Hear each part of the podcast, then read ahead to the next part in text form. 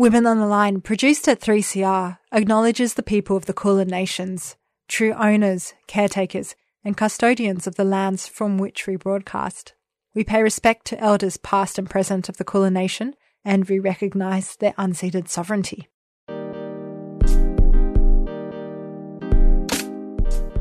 Hello, and welcome back to another episode of Women on the Line, where National Feminist Current Affairs program for community radio. Since 1986, Women on the Line has featured women and gender nonconforming people's voices on issues and commentary. The show provides analysis of contemporary issues uh, from a gendered perspective, as well as in depth analysis by a range of women and gender nonconforming people around the continent and internationally. So we take a national perspective on feminist issues and we also have a rotating roster of producers and presenters, which is why every week you listen to a different voice. And I'm Scheherazade Bloom. In the 1970s and 80s, fleeing repression against communism, migrants from Turkey built a thriving socialist movement in Melbourne. What did this movement do? Well, they organised. They organised not only their own communities, but migrant workers, supported political refugees, influenced unions, and also contributed to the global anti imperialist struggle. And this was done via community building, mainly in derneks or community centres and leftist cultural organisations. These community centres and movements, or movement more broadly, were centred in the city's now gentrified inner north, so suburbs like Brunswick and Coburg. And all this history is in a recent article published in Jacobin just a week ago now, at the end of January 2022. And here to tell us more about it and what we can learn from it is international human rights lawyer, researcher, and activist Eda Seyhan. Her work focuses on policing, state violence, and anti racism, and she's a visiting fellow at the Institute of Post Colonial Studies in North Melbourne.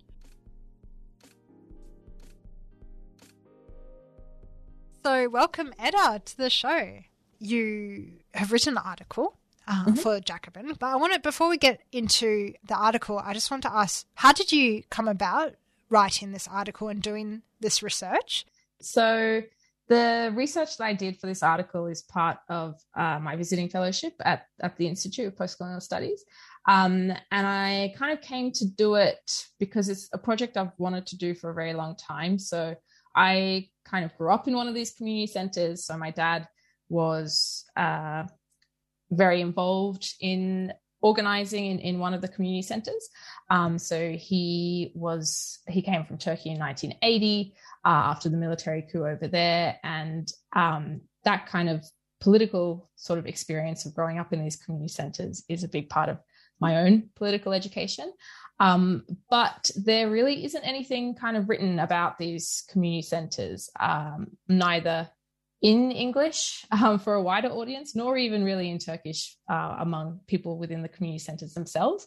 So that's kind of a gap that I've been thinking about for a long time. Um, I think there's a lot we can learn from that experience. Um, and I think it's just kind of a shame that in sort of retellings of left history in this city, there is so little kind of recognition of, of what radical migrants were doing, largely because that history remains tucked away in people's homes in languages that are inaccessible to, to most of the population. So um, I really wanted to kind of recover some of that lost history before it gets permanently lost. Um, and also dispel the kind of notion that migrants are somehow apolitical or, you know, subservient. Um, because when you look at this history, you're actually seeing like a, a huge amount of militancy from migrant workers that, yeah, is sort of underrepresented, I think. Uh, the second question that I wanted to ask, just to set a bit of background, but I guess you, you kind of go into this in your article as well, a bit about the history of before Turkey's socialists came to Melbourne. I guess there's two kind of important historical things going on at the time. You've got obviously here this kind of growing ethnic rights movement made up of radical sort of leftist ethnic community organizations, um, including uh, FILEF, the Italian communist organization, um, the Greek Democritus League, uh, and a host of others. And they are at the time kind of mobilizing for what they called ethnic rights. So we're talking about better language services, interpreters, um, health and safety in the workplace, compensation for workplace injuries, you know, all this stuff that we kind of take for granted now uh, that very much didn't exist back then. Um, and doing all that and also opposing the dominant state ideology at the time, which was very assimilationist. So making these demands of, of white Australia at the same time as kind of asserting a, a political identity as migrant workers. Um, so that's what's kind of going on here. Meanwhile, in, in Turkey, you've got this growing left militancy, so very much influenced by third world socialisms, um, the revolutions in Cuba, in, in China, um, Albanian communism nearby. So you've got that kind of going on and emerging, particularly after 1968, at the same time as it's going on all over the world, obviously. Um, so that's what the context is in Turkey. And then you have the beginning of Turkish migration to this country in 1971. And so you have these people arriving, you know, from a part of the world where there's a growing left and arriving to be exploited um, in this country as migrant workers. So that's the kind of historical context in which these organizations start to be formed and, and start to become active. The White Australia policy stopped at some point around that yeah, time as well. just, just before, I mean, really yeah. just before enable, which enabled, right, the, exactly. the start of Turkish yeah. migrants coming here. So, you know, they were, they were coming into very much an assimilationist culture. A lot of what the article talks about is that uh, a lot of the organizing was centered around these community centers or dernek. I don't know. How do you mm-hmm. pronounce yeah, it? Yeah, that's correct. um, can you tell us about that? So, yeah, you've got, I guess, um, by like the 1980s, you've got four radical community centers or derneks, as we call them, dotted around Sydney Road and the northern suburbs that correspond to different Marxist tendencies and political movements in Turkey. Um, so, just to give a flavour of what those are, you've got the Australian Turkish Cultural Association in Richmond. They are loosely linked to the Soviet oriented Communist Party of Turkey. Um, you've got the Maoists up on Sydney Road in the Victorian Turkish Labourers Association. Um, very nearby, the Union of Australian Kurdish and Turkish Workers, which is linked to the People's Liberation Movement in Turkey.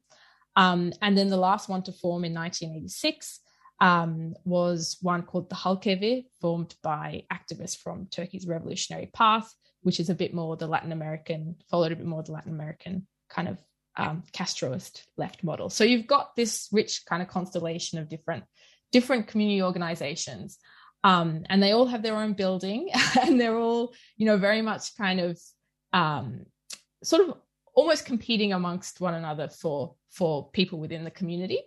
Um, and they largely kind of did very similar things. So they operated on sort of three fronts. Um, one is the kind of dealing with issues that arise as a result of being migrants.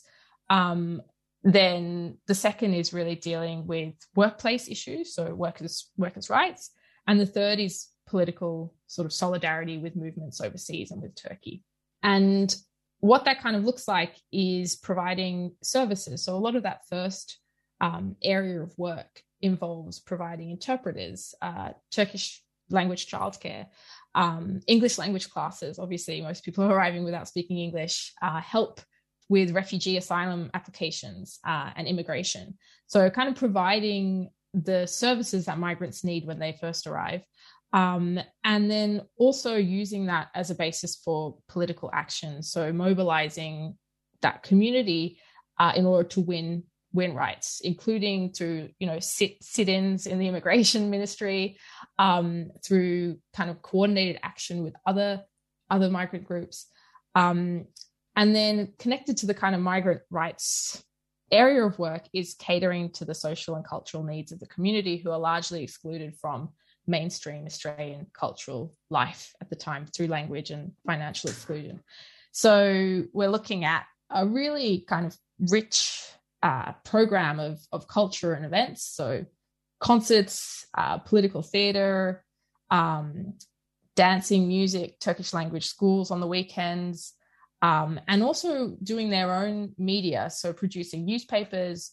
Uh, they had a weekly community radio station on 3CR, actually. So, it's good to be back here. Um, and and they did all of that and, and, sports. I mean, they had multiple sports teams, so so it's a real like rich um, kind of package of activities, um, and all of that is done with the knowledge that it's linked to a political project. Right? It's not culture for culture's sake; it's culture linked to class struggle, um, and and then also doing actual class struggle in workplaces, right? So they supported um, their members when they went on strike, and there were important strikes happening at the time in the Ford factory, of course.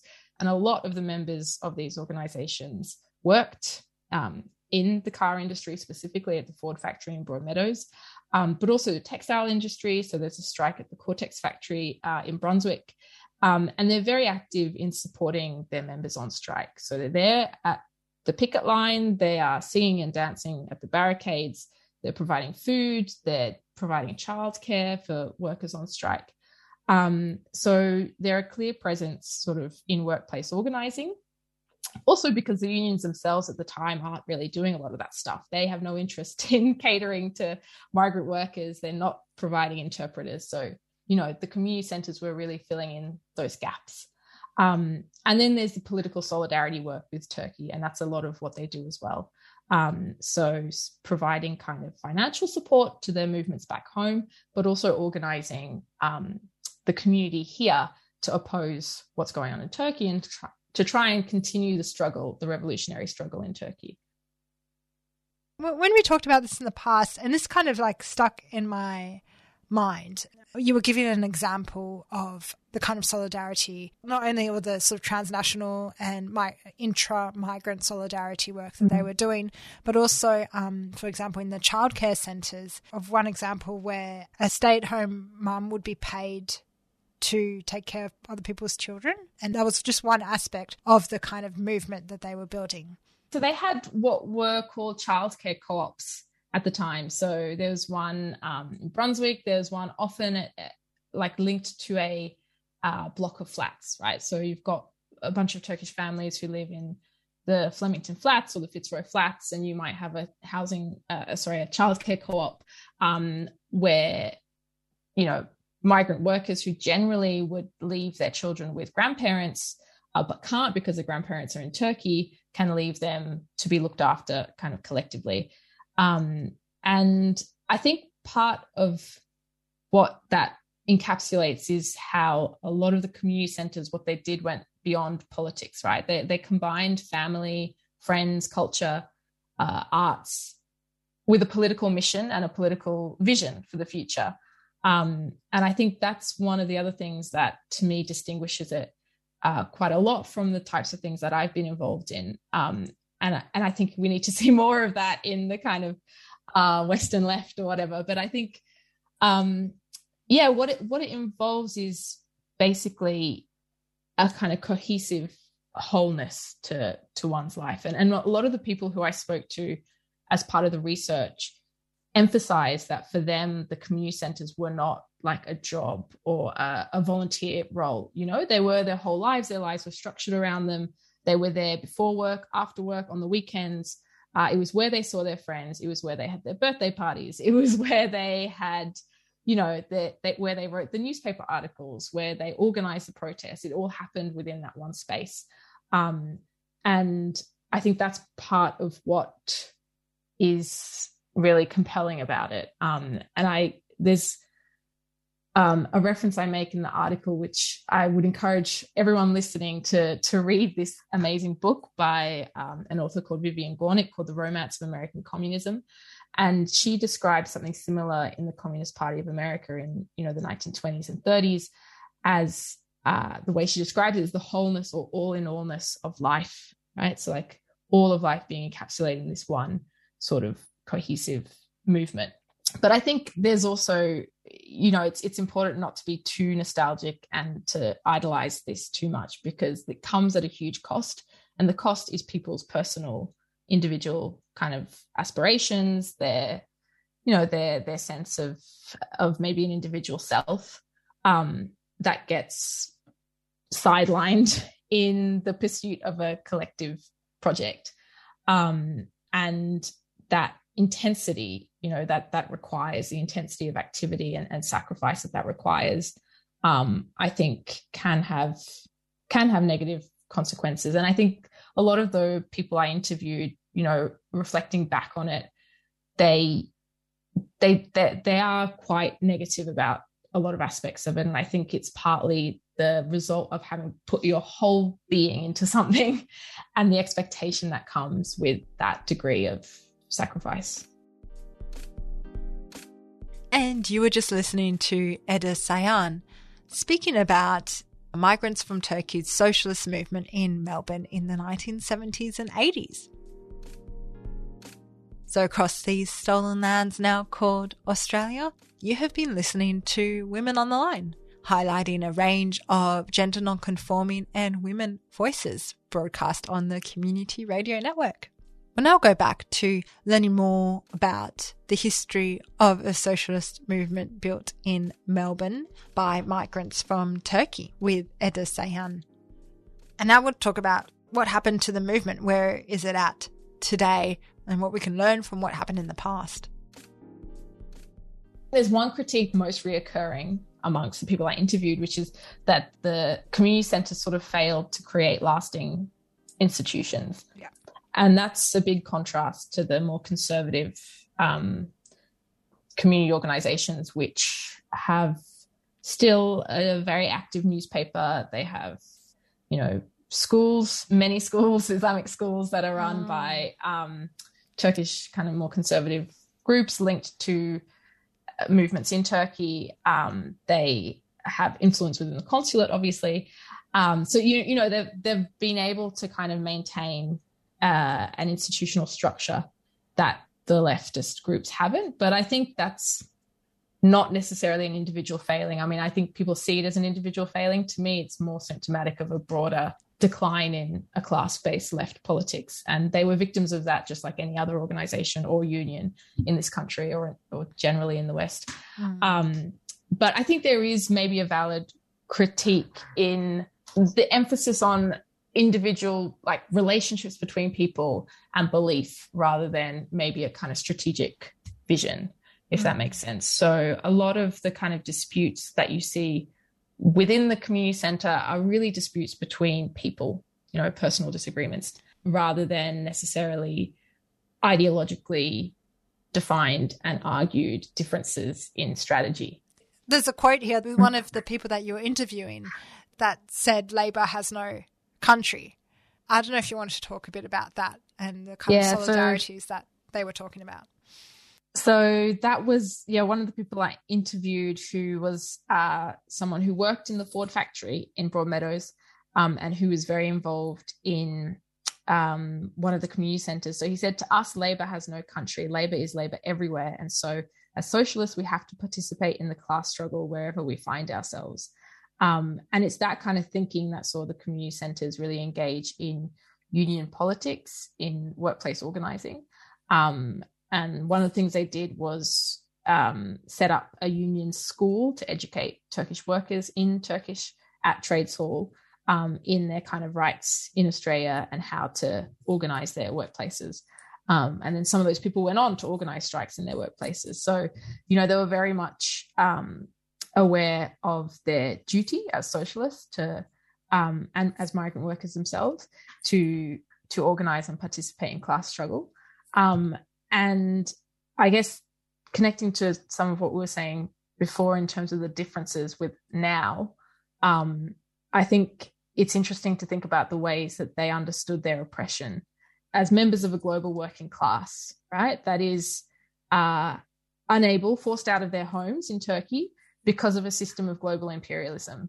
So their oppression was not understood as some innate feature of being a specific ethnic identity of being Turkish or even Kurdish, right? Um, they didn't say I'm oppressed because I'm Turkish and my liberation is the recognition of my identity and culture. They said I understand that my oppression is a result of a global maldistribution of power and resources um, that must be abolished as a global system. Um, and what is that system? That is a system of capitalism and imperialism. And how do we abolish it? Through class struggle and international solidarity.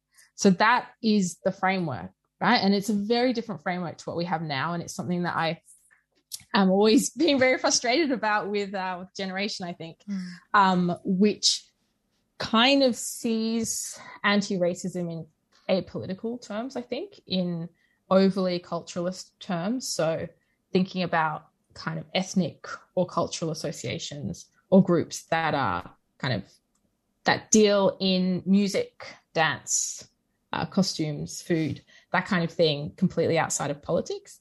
And that to me is just a victory of state led multiculturalism, right? That's exactly what they want.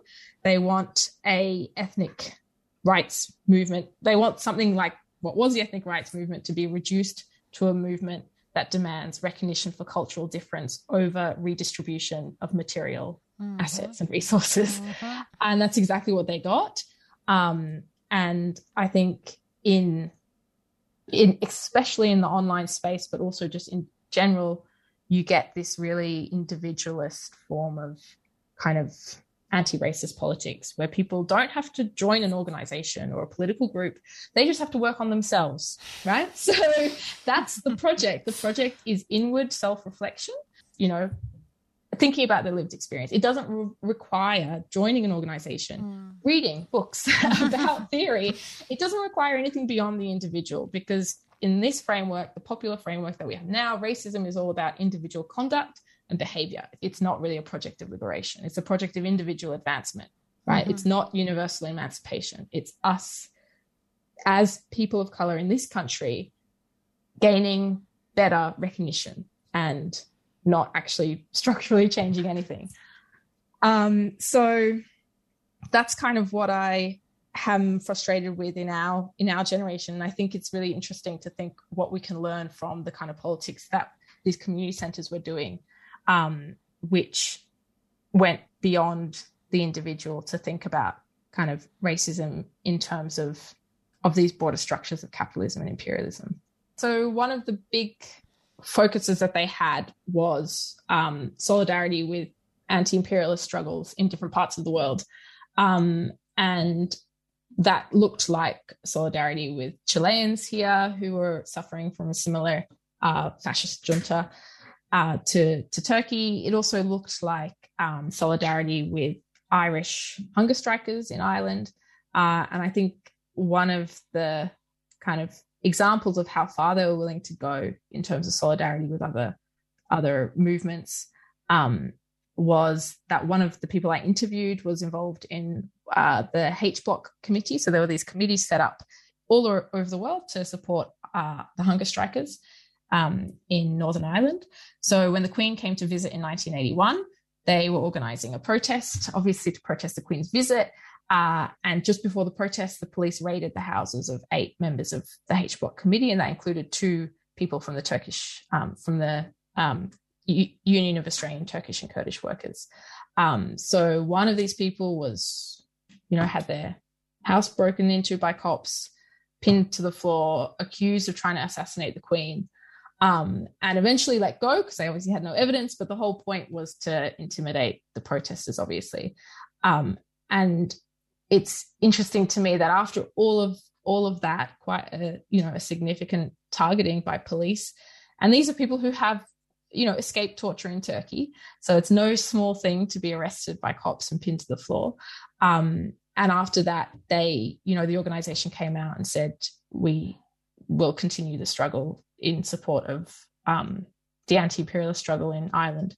So it's that, you know, it's again like that commitment to an internationalist vision of the world where it's not like something that we have now where you might say, well, that's their struggle and I can only be an ally to that struggle. It's actually saying this is our struggle because this system of imperialism victimizes us all. So their struggle is my struggle, and I'm willing to go this far for it.